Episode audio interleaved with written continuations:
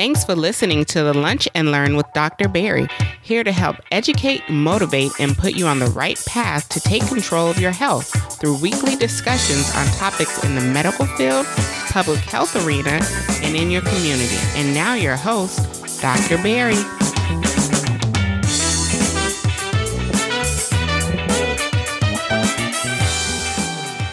Welcome to another episode of the Lunch Learn with Dr. Barry. I'm your host, Dr. Barry Pierre, your favorite board certified internist, founder of drbarrypierre.com as well as Pierre Medical Consulting, helping you empower yourself for better health with the number one podcast for patient advocacy Today I get to bring you a special guest today, Dr. Neil Briggs Cord, which is a good friend of mine and an expert in women's health and what she calls vagina land. Uh, she is hilarious, first of all, uh, but she's really an expert because, of course, you guys know I'm not the biggest women's health discussion, right? Because it was a reason why I went into internal medicine. But so I figured let's bring someone on who can kind of help me kind of grasp some of this knowledge that I really kind of avoided when I was a medical student and medical resident. So today we're going to be talking about endometriosis, which depending on when you're listening to, gets its entire month of awareness. Month is actually uh, March. I'm sorry, is actually endo. March is endometriosis awareness month. So I figured if a disease gets a whole entire month, it has to be important. And if it has to be important, let's bring an important guest on. So I just I want to talk. A, I'm gonna just give a little bit of a bio, just so you can kind of understand exactly uh, the person we're gonna be talking to. And first of all, she's uh, hilariously funny. Uh, you're definitely gonna enjoy uh, today's episode. Um, Dr. Ricks Cord is a wife, mother of three hilarious children. She's a board certified obstetrician gynecologist. She's a motivational speaker. She's a two time best selling author. She's a media personality whose passion is to encourage women to address their healthcare concerns and fears, giving them a voice and empowering their lives, mind, body, and spirit. Again, you know the theme empower yourself for better health here. Uh, she currently resides in Texas with her loving spouse, three children, and two lizards. She attended college at Indiana University. While there, she performed research and published articles on rats in order to help curb alcoholic behaviors in humans, which is absolutely hilarious. Uh, she did move to Baltimore to perform research and publish articles at Johns Hopkins University, uh, this time investigating acute respiratory distress syndrome at the molecular level. She attended graduate school at Johns Hopkins in pursuit of a master's degree in biotechnology. She was accepted at the University of College Medicine. Experience significantly shaped how she practiced medicine, culminating in her receipt of the Leroy Weeks Award for outstanding clinical skills, bedside manner, and commitment to service. Again, she is absolutely amazing. And I, I get, again, especially for my fellows who are probably like, uh, I'm not sure if this is a podcast I want to listen to.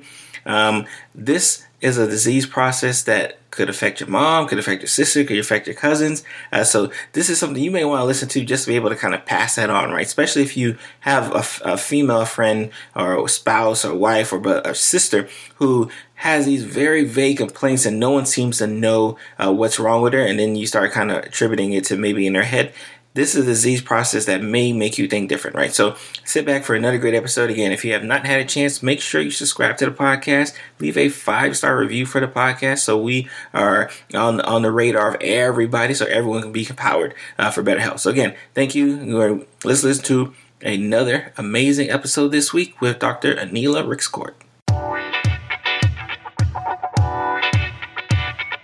One of the sponsors for the Lunch and Learn Community podcast is the Lunch and Learn Community Store, where you can find t shirts, sweatshirts, coffee mugs, stickers, and wristbands with the motto Empower Yourself for Better Health. Remember, 50% of all proceeds will go to the Five Star Scholarship Foundation, where we give out college scholarships to deserving high school seniors across the country. Thus far, we have given out over 20 deserving scholarships to students across the country. So, again, 50% of the proceeds will be uh, blessed to the Five Star Scholarship Foundation. And today, you can get the coupon code LUNCH20 and you get 20% off your purchase and you support these high school students across the country. Again, the Lunch and Learn community store is at shop.drbarrypierre.com and the coupon code is lunch20.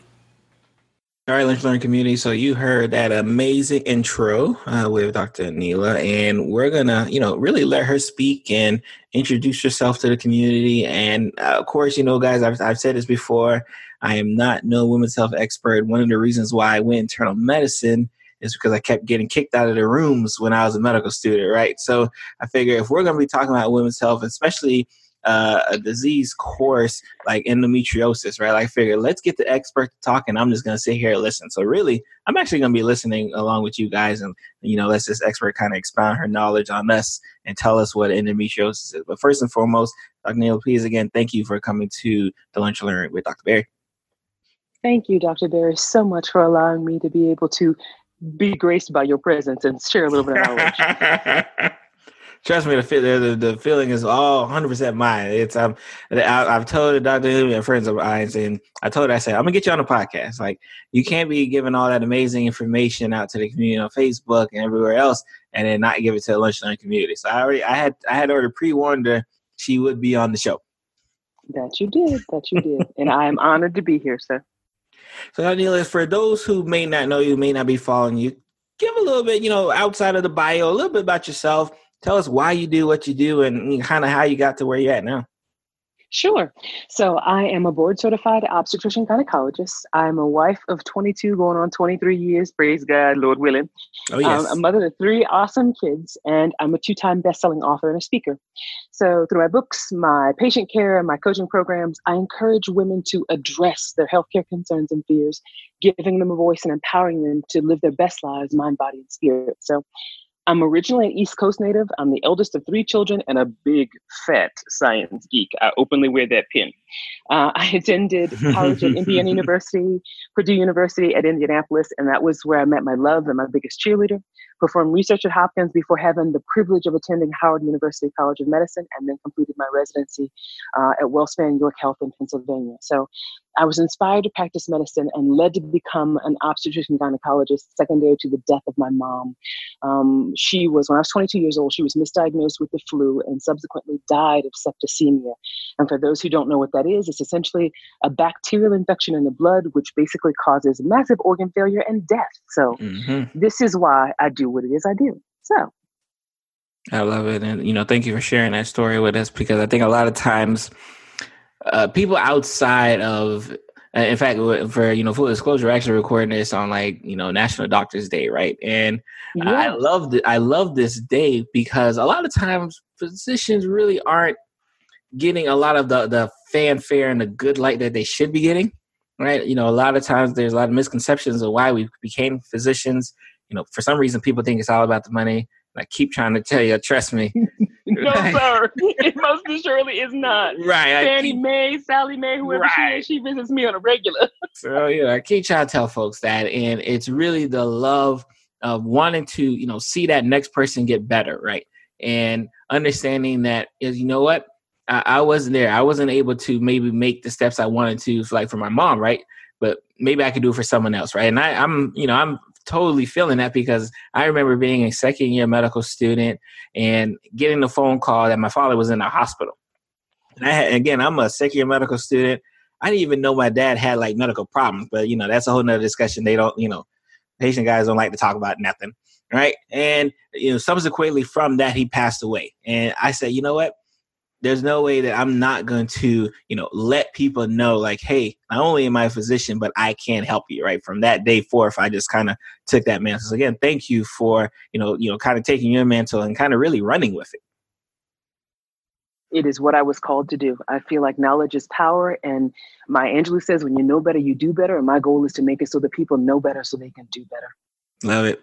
So we're, we're the topic topic at hand today um, is endometriosis, and I, and I could tell you from a, and I'll be I'll be honest, I'm an internist.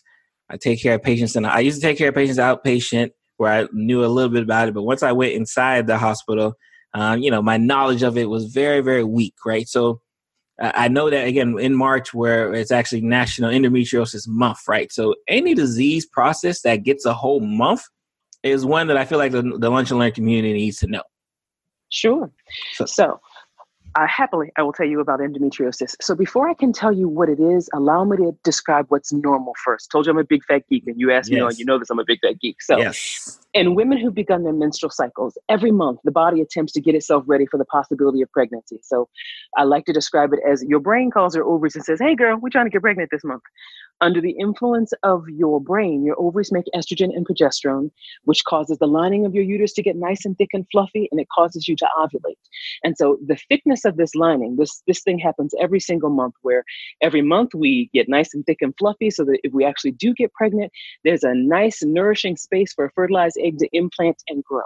If you don't get pregnant, that lining dies and peels off, and that peeled lining is actually your menstrual blood. And so if you don't get pregnant, it starts all over again. Better luck next month. Maybe it'll work out next month. So Better luck next month. exactly. So just like we bleed out of our uteruses and out of our vaginas and onto whatever, you know, products that it is you use, there's also something called the theory of retrograde flow where we actually bleed backwards too. So if you imagine that this uterus has got this cavity on the inside and whenever I, you, you talked about my lives, whenever I do them, I use my face as the uterus and then I take my locks and I separate them and pull them off to the side so you can see that those are fallopian tubes. Then my goes underneath as an ovary. You bleed backwards into the uterus, or actually from the uterus into the fallopian tubes and into the pelvis. Now, this is where it's an, an issue. Um, in some of us, that tissue, that lining that is this endometrial lining that's supposed to regenerate itself every month, some of that tissue takes residence actually in your pelvis and in your abdomen. And so, come next cycle, the tissue does what it does and it thickens to try and make a lining where it is, but it's in the wrong place. The wrong spot. And so, so normally yes, exactly. Wow. Right. Okay. Right. So you got this out of bounds bleeding going on, which triggers inflammation. Kind of like if you hit your elbow, you hit your knee, and it swells up right nice and it's sore. Your body responds to this perceived injury, and your immune system kicks in and gets involved. And this is where scarring happens. So, what is endometriosis? It's when you have your period in places other than in your uterus. And these endometrial cells, once they get access to your pelvis, they can then travel to other places and get access to your blood vessels and your lymph system and go outside your pelvis to other places. So it is primarily a disease of your pelvis, but because they don't have any limitations and they right. know no bounds, they can go other places too. So, so, so once that once that so the, once that retro bleed retro retrograde bleeding happens, it's really like all all fair in love and war, pretty much. Yes, for some of us, we all do it. Not all of us. We all have this this retrograde flow, but not all of us have tissue that are like boundaries. I don't know no stinking mm, boundaries. I'm going to okay. be where I want to. And so there's a there's a thought that there's a genetic predisposition where there's a subset of people who have tissue that decides, oh yeah, I'm going to be ectopic I'm going to go wherever it is I want to go. I'm I'm maybe maybe it's like living in a large city. You need to get to some place that's not so highly populated, so you decide there's not so many people there. Let's grow into pelvis. So the actual prevalence of endometriosis is not exactly known. So they say that you see it in between 25 to 38% of adolescents that have chronic pelvic pain and in 10 to 15% of women that are reproductive age. And so there's a subset. So we talk about this theory of retrograde flow. And then there's also a thought process too. I told you big fat geek moment. I apologize. I'll throw up disclaimers when oh, I come in. Oh, yes. So we're, we're, we're, trust me, we're, we're, we're all here for this. I'm, I'm, I'm sitting there, I'm listening. I'm like, okay, all right, all right. Cool beans. So, from an embryologic perspective, I know you remember you've tucked it back in a Rolodex somewhere because it doesn't serve you anymore. But mm-hmm. for those of us who are women, when we actually go about being formed in our mother's wombs, we have got a fallopian tube and, and a uterus, and another fallopian tube and a uterus. And what happens is these two halves come together to make a whole. The center hollows out, and you've got if if you're lucky, you have one normal functional cavity. There's a subset of people who have what are called Mullerian anomalies, where the two little pieces of uterus don't get together the way they're supposed to. It doesn't hollow out in the center and become one. And so these people are also a setup for endometriosis because they have ectopic endometrial tissue that ends up in other places. And so about 40% of these these children that have these genital tract defects um, will have issues with endometriosis. They say 50% of women that have infertility have endometriosis, and and 70% of women and adolescents that have pelvic pain actually have endometriosis. Mm, wow. And, and, and because we don't know the true figures, do you feel like the, the figures may be higher than what we're even picking up?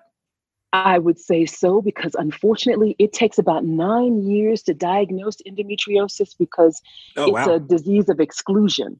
And so when people present, so you have a patient that will come and see you and, and they've got these vague multitude of symptoms. So, like in women, in, in grown-ups, people who are not adolescents, and, and adolescents are defined as 10 to, to 19 years old. So in reproductive age women, you could have a lady that comes to see you with a complaint of pelvic pain, either with her periods or with sex. And so if it's pelvic pain, pain with her period. We call it dysmenorrhea, which is this dull, crampy pelvic pain that might start about two days before your cycle starts, last the entire length of the cycle, might occur a couple of days afterwards. Or if it's chronic, where it's been present for more than six months, it can be dull or throbbing or sharp.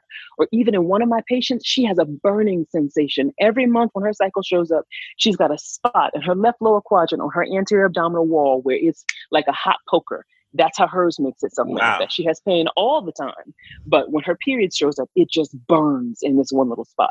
So that's with with cycle. You, you have pain with your your period. If you have pain with sex, you will have patients that have complaints of pain with penetration, particularly deep penetration.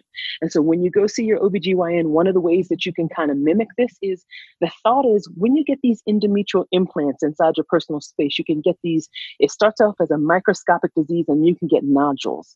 Our uterus has got this support system inside our pelvis. It's kind of like for ladies who wear bras. It's kind of like the bra straps. You got these things called uterosacral that support it uh, on the inside of your pelvis. You can take your fingers in a lady who has endometriosis, put them in the back part of her vagina, separate them like the peace sign, and stroke, and practically make her leap off the table because she has nodular implants in the back. And so ah. you can simulate this this pain with with sex when you stroke on these this these uterosacrals in the back if she's got nodules implanted inside them ladies who present with infertility. And so, infertility technically is defined as a chick that's less than 35 years old that's been trying for a year to have has been having regular sex for a year and trying to get pregnant hasn't. If you're over 35, is six months essentially. But they say the 30 to 50% of women who have infertility have endometriosis. If you have a lady that presents and she has an incidental finding on ultrasound, when she's got some pain, you do an ultrasound, she's got a mass on her ovaries, there's a particular endometrial implants can actually implants anywhere inside your pelvis, on your bowel, on your bladder, in inside the wall of the uterus too. And I'll come back to that one. And inside the ovary, you can get what are called endometriomas, where when you look at them on ultrasound, they are essentially the equivalent of blood clots inside the ovary. A lady that's got an ovarian mass that is an endometrioma, you have a high index of suspicion that she has endometriosis. Wow. It'll also present in ladies that have bladder issues, like if you have a feeling like when you do not have a UTI, but you feel like you're going to the bathroom all the time or you feel like you got to go right now, or you have pain when you go to the bathroom, that could be a sign of endometrial implants in your bladder. If you have bowel issues where you have issues with diarrhea or waxing and waning diarrhea and constipation or pain when you defecate or colicky bowel, that can be a sign of endometrial implants in your bowel. There is a version of endometriosis called adenomyosis which is what actually Gabrielle Union had. Heavy menstrual bleeding is, is a possible sign of endometriosis. And by heavy menstrual bleeding, allow me to clarify. A regular period is supposed to be no more than 80 cc's. So, in simple terms and in English, 80 cc's. Talk, talk, to the men out here because the men right, like... right. I'm, I'm, I'm, about to tell you. So, so a, a normal period is four hotel bottles of lotion Okay. 2.7 fluid ounces, or it's about a third cup, that mixing cup that you have in the kitchen when you're making stuff, a mm-hmm. one third cup size. That that's 80 cc's. Anybody who has more than that, and some of the patients that I have had that have had heavy menstrual bleeding, they making crosses and skis and they underpants with pads. They got multiple two, three stacking them like mattresses. Wow. Or they use tampons. If you can use a super plus tampon and that thing falls out in an hour or two, you have heavy menstrual bleeding. For Gabrielle Union, when she was talking about her fertility struggles, what she suggested was that she presented to her doctor with heavy menstrual bleeding, and they traditionally put her on OCPs, birth control pills, in order to be able to regulate her flow. She subsequently was found after having her struggles with with fertility, so she could she had gone through some IVF cycles. She got pregnant a couple of, actually, she got pregnant more than a couple of times. I think she suggested maybe nine times she got pregnant, something along those lines, mm. seven to nine times. But with her, she has endometriosis in the walls of her uterus. And so you got this glandular tissue that's supposed to do right and be nice and fluffy like a comforter in the wintertime for this egg that's going to fertilize in the wall, but it has a place where it's supposed to be. It's only supposed to be on the lining of the inside of this uterus, not deep within the muscle. For people who have the endometriosis oh, okay. inside the wall of their uterus or the adenomyosis, they actually have bleeding that occurs within the muscle itself. And this leads to inflammation and issues with uh, fertilization and implantation and being able to carry pregnancy. So, again, heavy menstrual bleeding is also a sign, as well as irregular menstrual bleeding. Endometriosis can also make itself manifest in the form of low back pain or chronic fatigue. This is why it's so nondescript and it takes forever to diagnose. And so that's what I think about. That's why you said nine years. Nine years, wow. yeah. In adolescence, which is that group between ages 10 to 19, and there have been some documented cases of little girls who didn't have those Mullerian anomalies I talked about, where your uterus didn't come together right. There have been babies that have been documented to have endometriosis as young as eight and a half years old. Those little girls will have symptoms that are that can be cyclic, like only occurring with your pain and not having anything to do with your period, but they can get pain that gets worsening and more severe when they actually start having periods. Mm. They can have rectal pain, they can have constipation, they can have pain with defecation when they go to the bathroom associated with their cycle, rectal bleeding, pain with urination and even blood in the urine or that need to go right now. And so it's so nondescript. You can see how a physician would run through a litany of tests litany. before finally getting to the point where you even considered endometriosis at all. Now, should now nine years seems so long. Is is it is? Should it should it not be like more ahead of the line, or do you really have to kind of rule out some big stuff first before you can say like, okay, let me let me let's think about endometriosis since I've done you know cross my T's of everything else.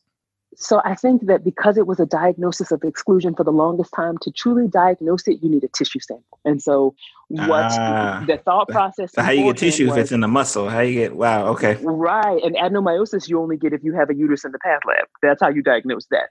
Otherwise, it is I take you to the operating room. I do a diagnostic laparoscopy where I poke a hole inside your belly button, fill you up with carbon dioxide, poke another two holes inside your belly in order to be able to get a camera inside there and some graspers to move around and look to see if I can see signs of disease. And it's got four stages to it. You could have minimal disease, which is microscopic and you don't see nothing, to stage four disease where you have everything stuck like Chuck on the inside. But ideally, if you get to the point where you have to do laparoscopy, then you go inside and you biopsy this, different parts of the pelvic sidewall underneath the uterus if it's on the ovary, wherever you see, there'll be sometimes it looks chocolate, sometimes it looks white. And so any abnormalities you see, you're biopsying them in order to be able to confirm the presence of disease. And that's part of it.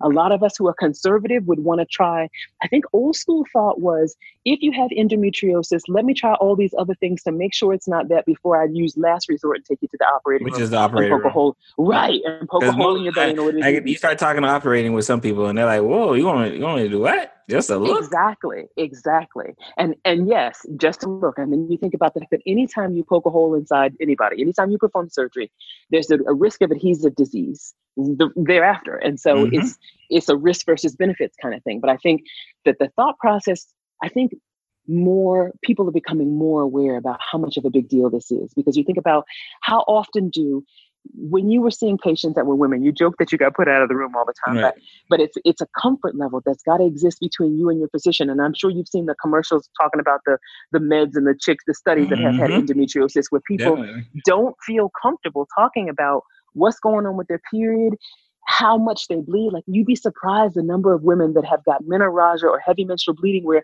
they can practically write their name on the floor in blood in cursive every time their period shows up and they think it's normal and they're not asking anybody about anything. Wow. And so have you found, have you had trouble in the past like trying to even pull that type of information out of your patients? You know, I think for me, I'm fortunate in that I laugh and joke with my patients. And then because I have also had issues with menorrhagia, like, so I, black people are real good at making fibroids. Sidebar, I have a fibroid uterus that's about the size of a 12 week pregnancy.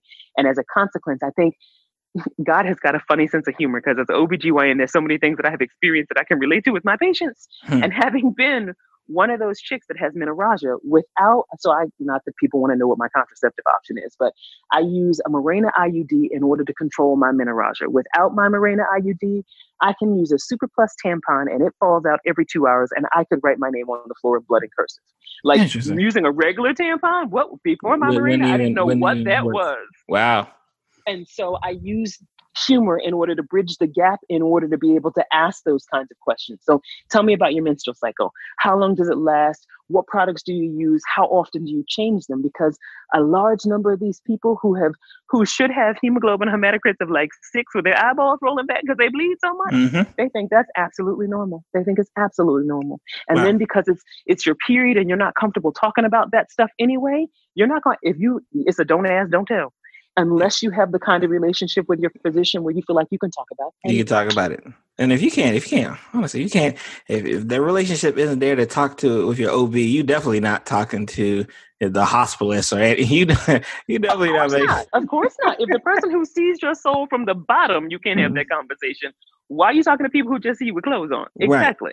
Right. Exactly. Oh, okay. Oh, all right. All right. So see, see, lunch and learn community. I told y'all we was gonna get some learning today. Like I, I, I already let y'all know uh, we're gonna do some learning today. Because again, this is I'm taking notes right along with y'all because again, I, I, I, have I've experienced and I, I've taken care of patients with this disorder. But of course, you know me, I'm referring you out to the OB when they when I boom boom. I think is what you got. Go ahead, see my OB friend, see if that if that's the case. So definitely, uh, you know, wow. Okay.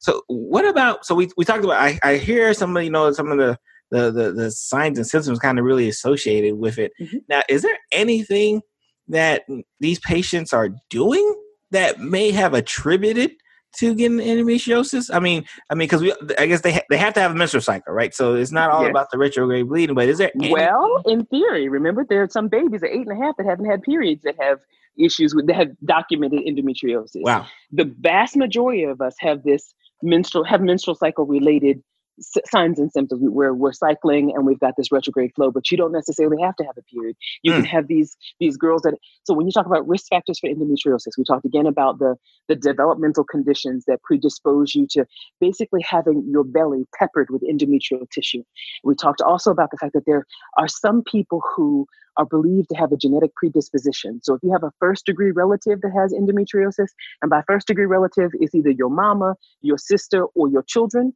If you have a first degree relative that has endometriosis, you have an increased likelihood of having it too.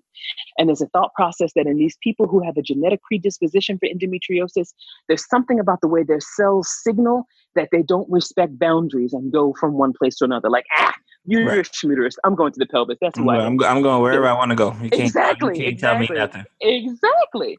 And then there's also a thought too that if you started your period early, like 10 or less, that you're at increased risk for endometriosis. Wow.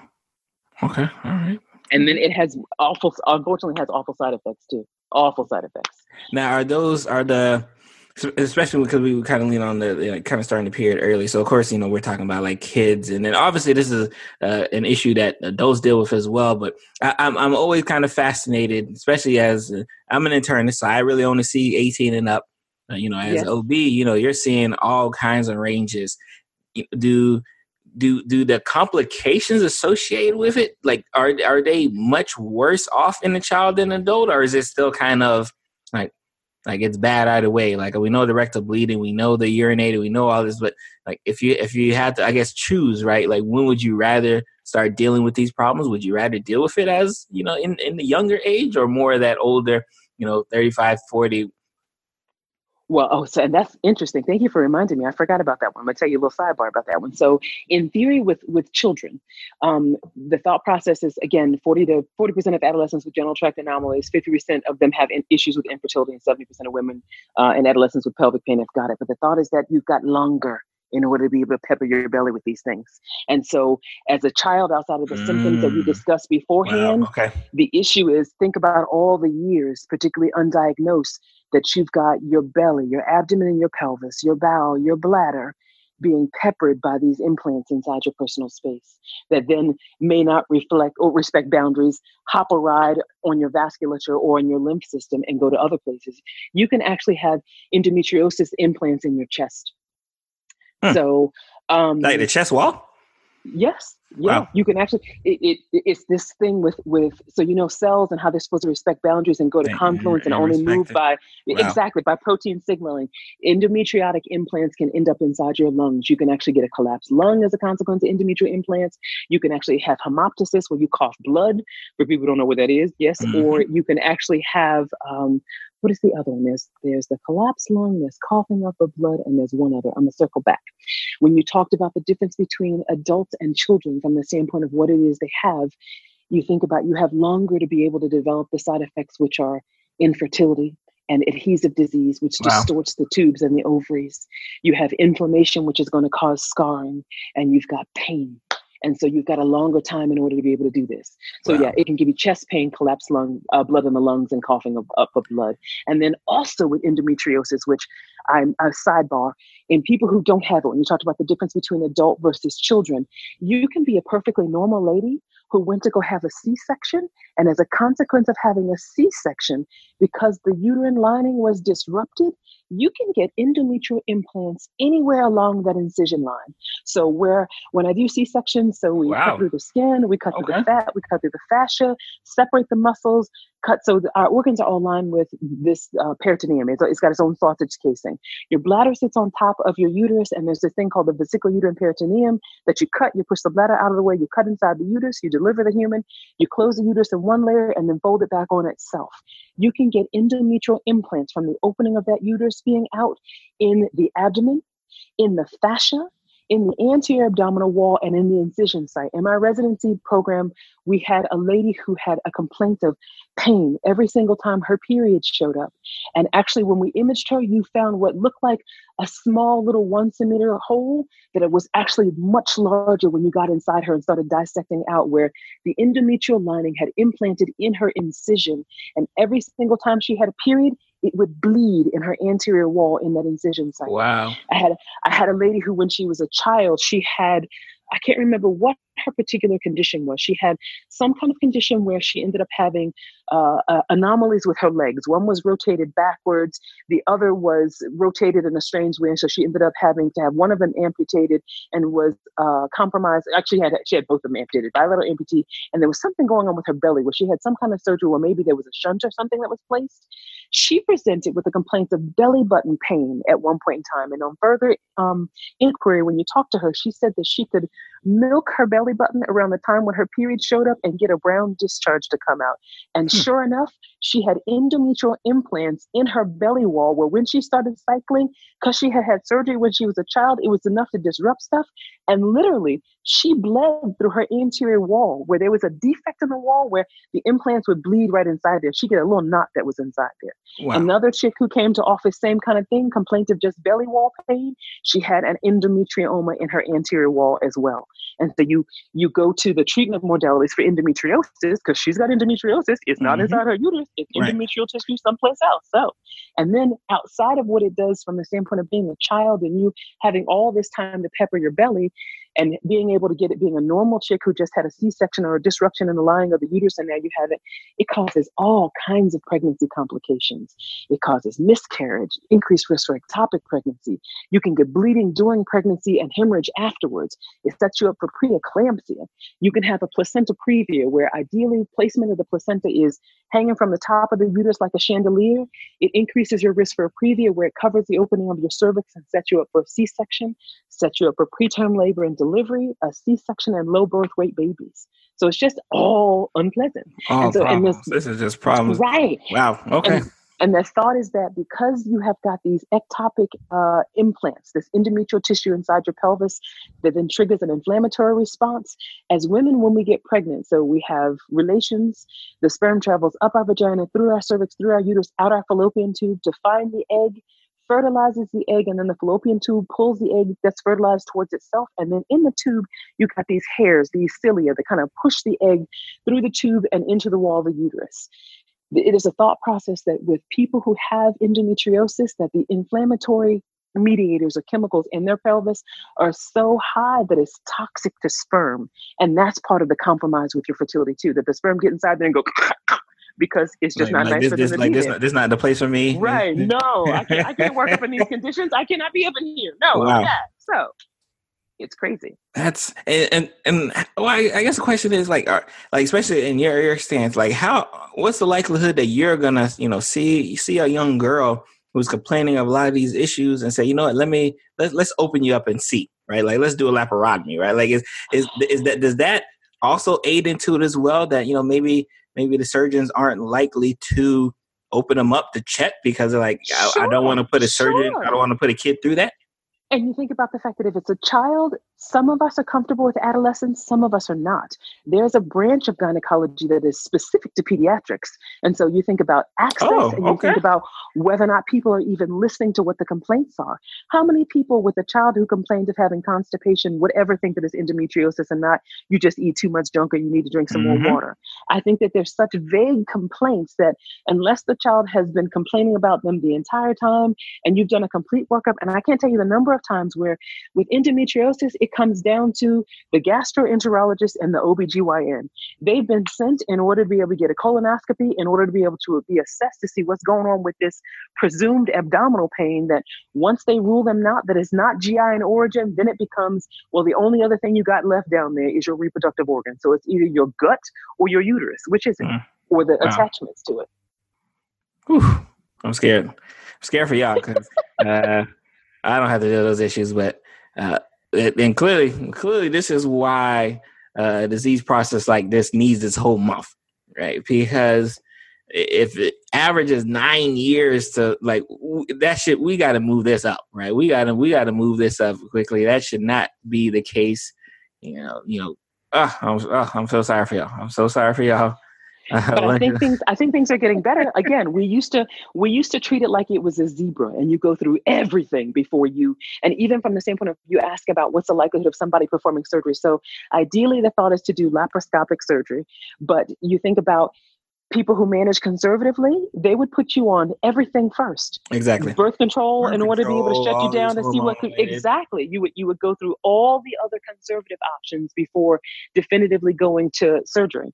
And and the, the data suggests that even if you do surgery, if you do surgery alone and that's it, because there are people who definitively get relief with surgery, particularly if you have adhesions where you imagine that you've got what's a good example of an adhesion? Um, hmm, where you have an abnormal connection of one thing to another. Um, maybe like imagine a ribbon, uh, not inside your uterus, but still, if you had a connection between your uterus and your bowel, or your uterus was stuck to your anterior abdominal wall because this inflammation causes this scarring and this adhesive disease to take place. Mm-hmm. If you underwent almost, surgery, almost like, almost, like, almost like a fly trap, where like it's like it's it's stuck to yes, that is yes, that's be. a good analogy. Yes, thank you. Minus the dead flies. Yes. Minus the dead flies. Yes. Minus the dead flies. Yes, exactly. Where you have things sticking from one point to another, and it causes for the people who have chronic pelvic pain and have advanced disease, just going to the bathroom causes them problems. If they have issues with constipation and their bowel is stuck to their anterior abdominal wall or stuck to their uterus or contorted in some way, shape, or form, and you think about how the, the bowel has got this motion where it kind of squeezes fecal matter from one point to another, just being constipated is enough to cause you wicked pain. And so people who have chronic pelvic pain secondary to adhesive disease, secondary to endometriosis, have to do things to alter their lifestyle, like to make it so the consistency of their stool is more like soft serve so the bowel doesn't get over distended and piss it off and cause pain. Cause pain. Wow. So we didn't we didn't scare we didn't scare the lunch community enough. but Dr. they want to hear now, like, all right, Dr. like you you don't scare us. You we believe you. We we know this is an issue. Um, please tell me how to treat it or at least sure. prevent it, right? Because it is. Sure. I guess I guess that's a two part question, right? Yes. Um, is this a way, right? Again, if little kids is getting even before they're you know they're menstruating right is there an actual way that you can do anything about this and and if there is like how do i treat it like i, I know we mentioned a little bit about the the oral contraceptives which again i'm an internist i don't know none of those things Oh, that's hilarious. You said, so I'm trying to be really, really good, but all I can hear you say is, I leave that to the people in vagina land. Nope, mm-hmm. I don't do mm-hmm. that. Mm-hmm. So, so treatment options and prevention. Unfortunately, at this point, because we we understand its mechanism of action, but we don't really understand what causes it. So because we don't really understand what causes it, we've seen, you know, there are clusters of people that look like this and clusters of people that look like that. We don't know how to prevent it. And so the thought now is with treatment options, there are a couple.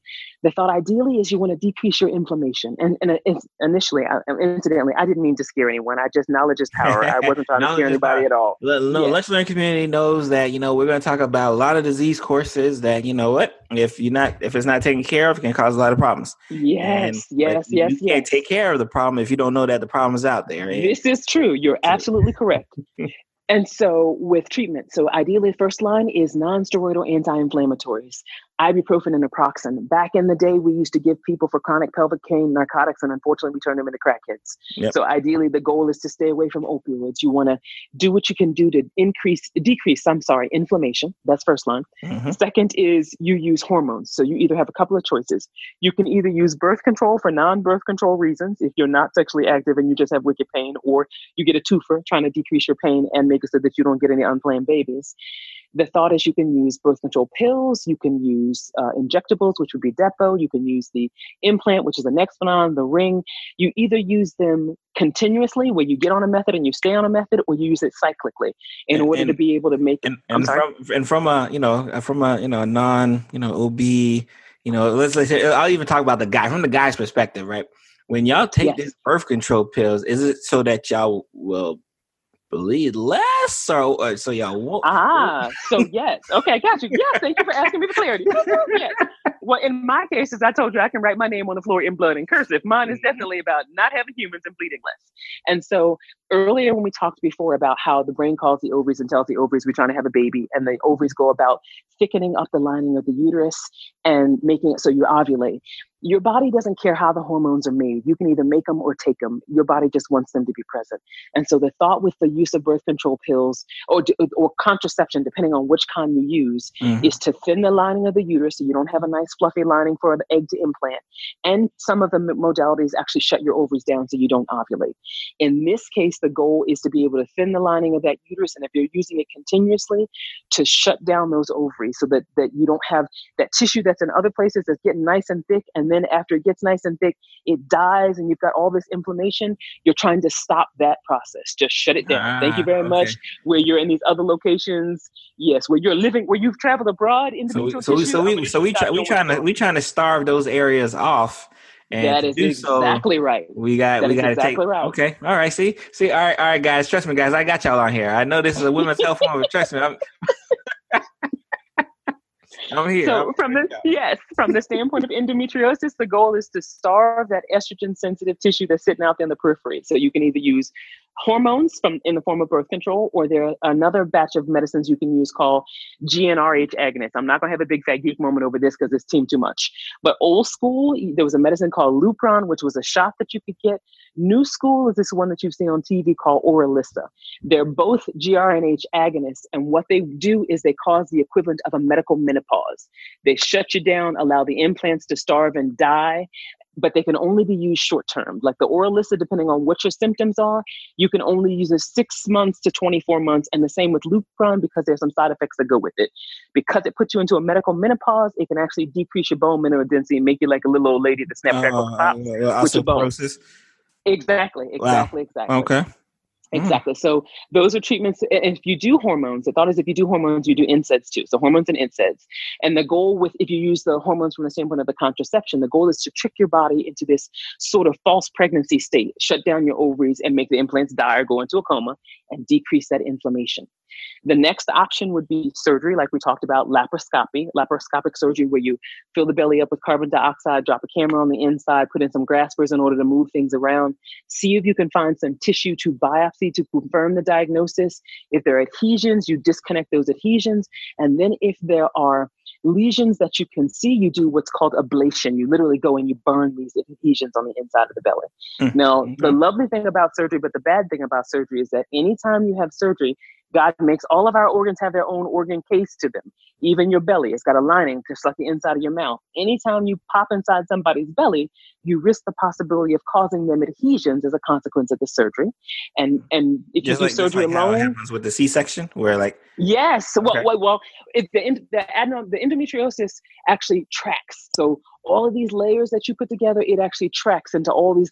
So imagine anywhere your knife touched, mm-hmm. skin, fat, fascia, peritoneum, the endometrial cells can be in any of that line from the inside of the uterus all the way out, from the incision site in the uterus to the peritoneum to the fascia, in the muscle wall, in the fat all the way through in the skin itself, all the way through. And the lady I was talking about in residency, she had a tiny little lesion in her skin. But when you went to go di- dissect this thing out, it was huge and it was in her fascia. So it was like a mountaintop. You just saw the top of the mountain. And when you right. got up underneath the surface of her down. flesh, right, you saw the rest of this mountain down inside. They were like icebergs. You know, that analogy mm. they use. I'm, I'm, I'm, so, not, I'm, not, gonna lie. I might not wish endometriosis on my enemy. I'm just, I don't know. no, the stuff, no, the stuff I'm hearing. I'm, it is not a pretty thing to have at all. And the problem with surgery is that if you just do surgery within a year, you got symptoms that return again. Wow. Definitive treatment for endometriosis once you have done having your baby. So, ideally, for ladies who are reproductive age, the goal is to shut you down till you're ready to get pregnant. You get pregnant, then we shut you back down again. And then, when you're done, depending on the severity of your disease process, some people respond well to hormones, some people don't. And definitive treatment for endometriosis is removing your uterus tubes and ovaries, being without hormone for a period of time to allow the implants to die off, and then restarting the hormones afterwards because you really need to be on hormones till menopause up in this country and the average age is 52. Mm-hmm. Otherwise, you look like a man about your blood vessels and you snap, crackle, pop, and all kinds of other stuff. So outside of that, there's a thought process that there are some alternative medicine options that may or may not work. Now, the, the traditional data says it doesn't work, but you have to bear in mind that we are unique individuals. We have bio individuality. And so, what works for one person may not work for somebody else, but may work for the person that's using it. So, the thought mm-hmm. is that acupuncture, herbal remedies, and homeopathy may very work for some people. Okay. Outside of that, from the standpoint of you asked if there's anything you, you can do to prevent it. No. The thought process is to try and make yourself as healthy as you can be and to have coping mechanisms for the pain.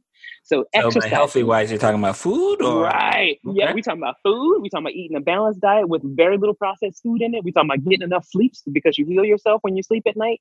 We're talking about exercise in order to be able to decrease uh, inflammation and meditation in order to be able to help cope with the pain. There's also in the data, there's a suggestion too that people who have endometriosis are deficient in vitamin D. And so when we talk about how this tissue responds and how we can say, oh, tutu, you have to stay at the curb, but I'm going to go outside the boundaries and do other stuff.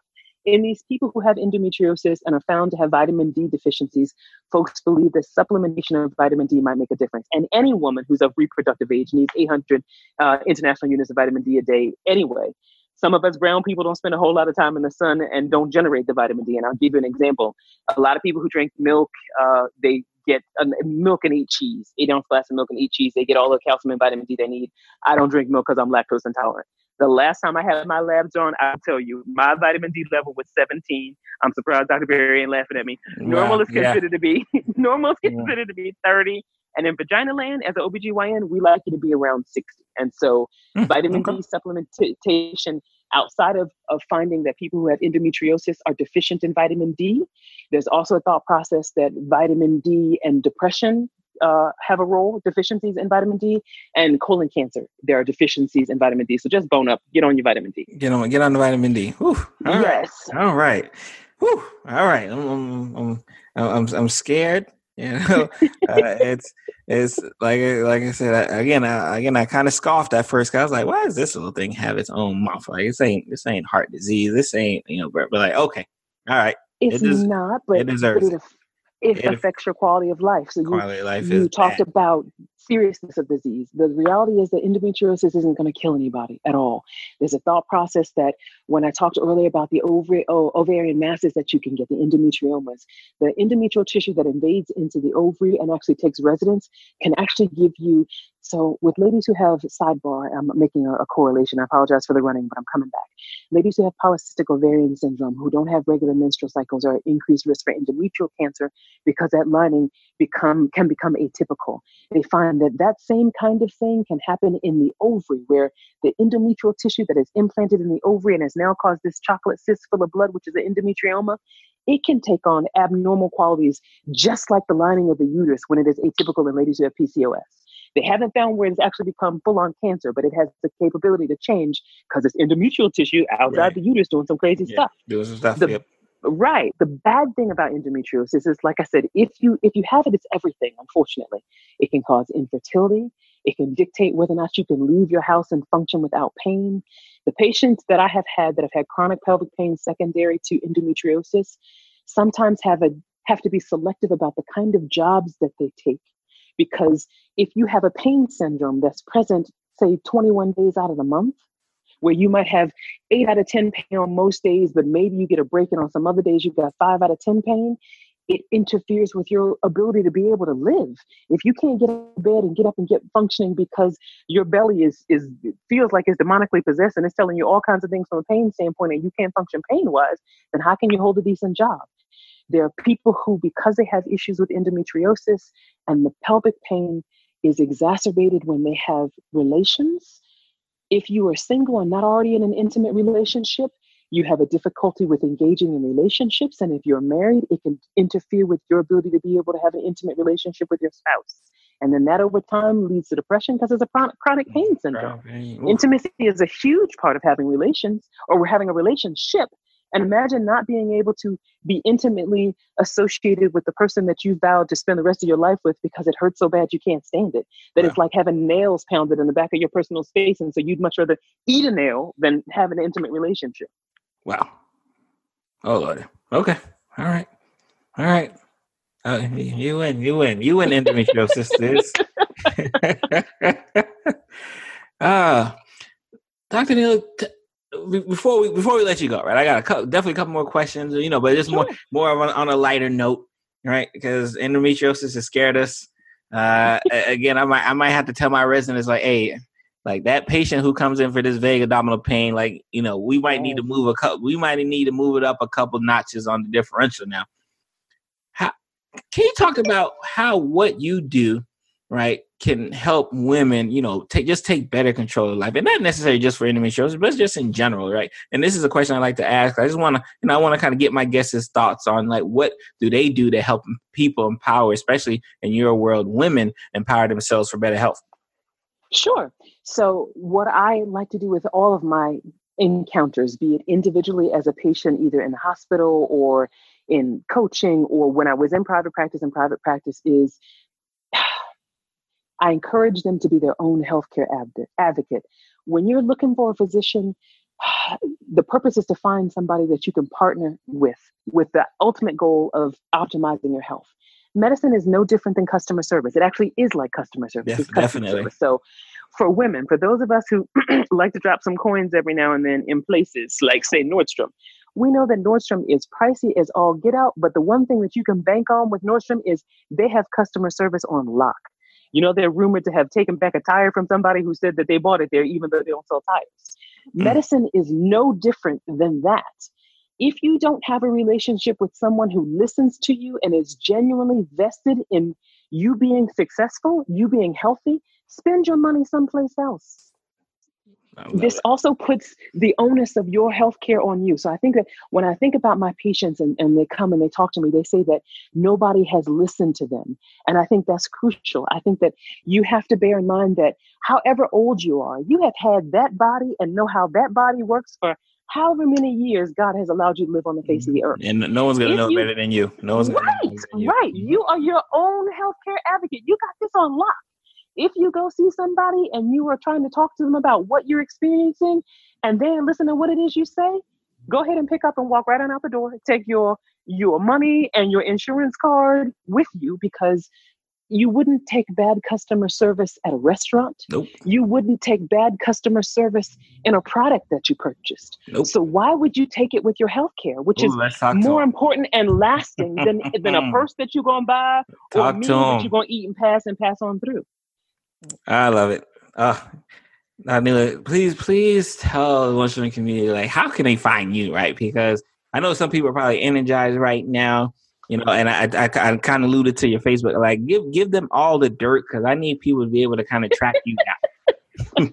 sure. So on the on the sly, I'm a firm believer that food is medicine that tells the body what to do. And so I have invested in becoming a health coach. So in addition to being an OBGYN, I'm a health coach. And with that said, I love answering questions, as Dr. Barry has alluded to. So on Wednesday evening, 7 p.m. CST, because I'm in Texas, I do Facebook Live on women's health topics. So you can find me across all social media at DR A-N-I-L-A OBGYN. That's Dr. Anila OBGYN.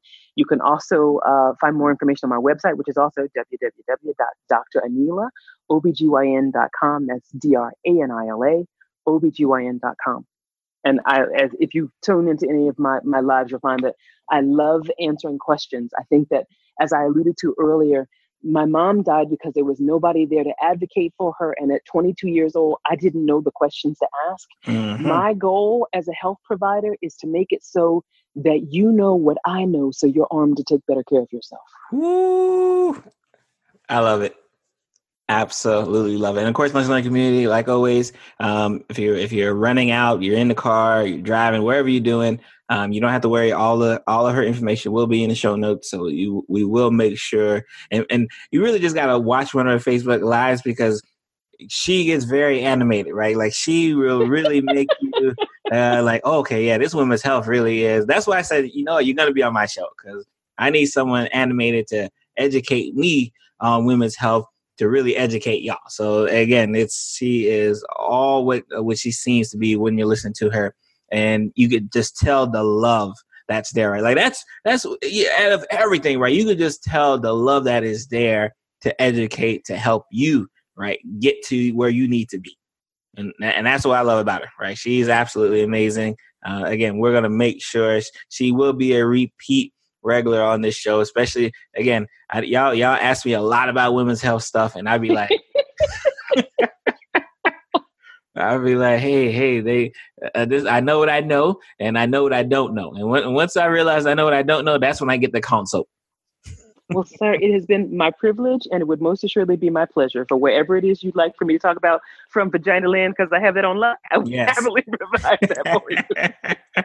All right. Again, appreciate uh, everything that you do for your community. Appreciate everything you do for just the, the world and, you know, allowing you to take your amazing talents out outside of the clinic and outside of the one-on-one and being able to talk to the masses. So again, thank you, Dr. Anila, for coming on uh, the show this week.